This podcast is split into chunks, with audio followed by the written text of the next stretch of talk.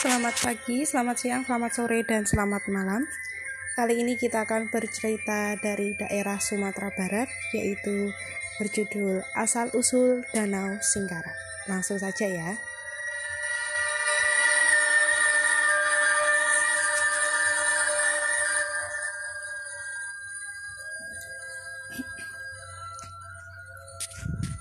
Di sebuah desa yang terletak di Sumatera Barat hiduplah Pak Buyung, istri dan seorang anak yang bernama Indra.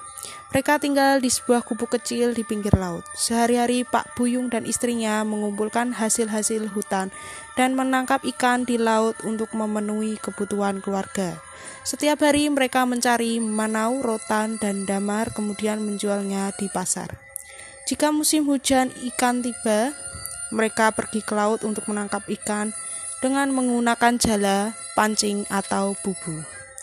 Ketika sudah berusia 10 tahun, Indra mulai diajak membantu orang tuanya ke hutan dan laut. Ia anak yang rajin dan tidak pernah mengeluh. Ayah dan ibunya sangat bangga kepadanya.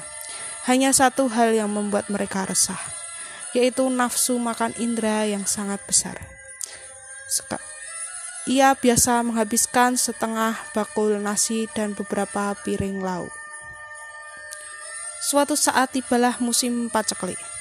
Hasil hutan dan hasil laut semakin sulit didapat. Keluarga ini menyantap ubi dan talas sebagai pengganti nasi. Ternyata musim paceklik kali ini berlangsung lama, sehingga mereka semakin sulit mendapatkan bahan makanan. Mereka harus menahan lapar setiap harinya. Lama-kelamaan, keadaan ini membuat mereka menjadi lebih peduli pada diri sendiri daripada kepada anaknya. Suatu hari, Indra mengeluh perutnya sangat lapar. Sudah berhari-hari mereka hanya makan ubi bakar. Ia menangis dan mengadu kepada ayahnya. "Ayah, aku lapar sekali. Bisakah ayah beri aku makan?" rengeknya. "Anak malas, jika kamu lapar pergi sana mencari makanan sendiri di hutan atau di laut," ujar ayahnya. Sang ibu mencoba membela Indra karena Indra masih kecil. Namun, ayahnya tetap bersikeras agar Indra mencari makan sendiri. Berkat bujukan ibunya, Indra pun berangkat mencari makan menuju hutan di Bukit Junjung Sirih. Sebelum berangkat, Indra terlebih dahulu memberi makan ayam piaraannya yang bernama Taduang. Ayam tersebut sangat setia kepada Indra. Setiap kali Indra datang atau pulang ke rumah, ia selalu berkokok menyambutnya. Dari pagi sampai siang hari, Indra pergi mencari makanan ke hutan dan laut. Namun sampai siang hari tak sedikit pun didapatnya makanan untuk mengisi perutnya yang lapar, maka ia pun kembali pulang. Keesokan harinya, sang ayah kembali menyuruhnya pergi mencari makanan. Sementara ayah dan ibunya hanya tidur-tiduran di rumah. Mereka seperti sudah pasrah terhadap keadaan. Sampai sebulan keadaan ini berlangsung dan Indra merasa tubuhnya sangat lelah. Suatu hari ketika Indra sedang mencari makan ke laut, ibunya berhasil mendapatkan pensi sejenis kerang yang ukurnya kecil. Hasil tangkapannya bersama beberapa tetangganya. "Apa itu, Bu?" kata suaminya. Ibu Indra yang sedang mencuci bahan makanan mengatakan bahwa pensi sangat enak jika digulai. Ia lalu memasak gulai pensi. Aromanya membuat perut sang ayah semakin lapar. "Wah, sedap sekali aromanya, Bu. Apakah ini cukup untuk kita bertiga? Ibu kan tahu Indra makannya banyak sekali.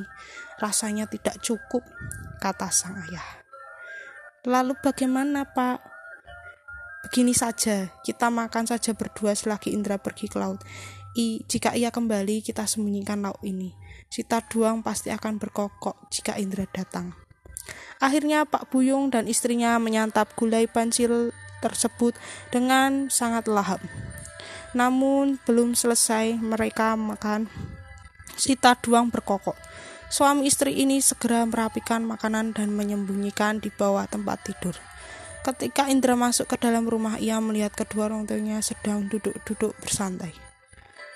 "Maaf ayah, aku tidak mendapatkan ikan sama sekali," kata Indra. "Jika kau tidak dapat ikan, apa yang bisa kau makan?" kata Pak Buyung. Aku lelah sekali, Ayah. Bolehkah aku makan? Baiklah, kau boleh makan, tetapi kau harus mencuci ijuk ini terlebih dahulu hingga menjadi putih. Ibunya sambil menyodorkan seikat ijuk yang baru saja dibawa Pak Buyung dari hutan. Indra pergi ke sungai untuk mencuci ijuk. Sekian lama ia mencuci, tetapi warna ijuk tidak bisa berubah.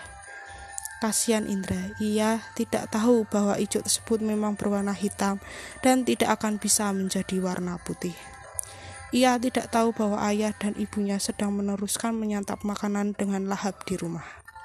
Perasa tubuhnya sudah sangat lelah. Indra lalu kembali ke rumah.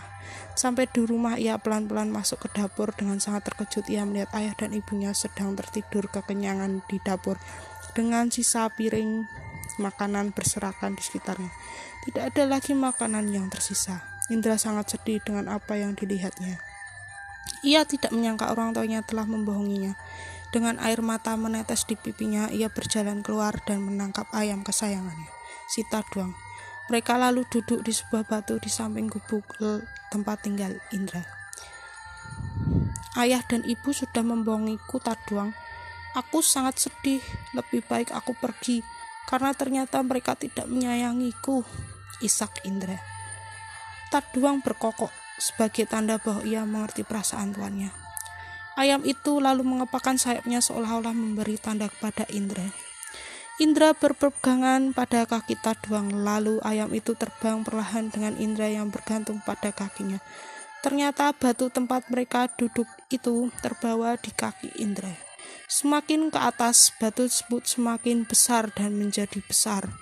Taduang tidak lagi kuat terbang membawa Indra, dan batu besar itu akhirnya Indra menendang batu tersebut hingga jatuh ke bumi dan menghantam sebuah bukit yang letaknya di dekat lautan. Hempasan batu tersebut membuat lubang yang memanjang. Dengan cepat air langsung mengaliri lubang tersebut sehingga membentuk aliran sungai. Menurut cerita, aliran tersebut adalah asal-usul terbentuknya Sungai Ombilin yang mengalir sampai ke Riau. Kemudian air laut menjadi menyusut membentuk sebuah danau yang kemudian dinamakan Danau Singkarak.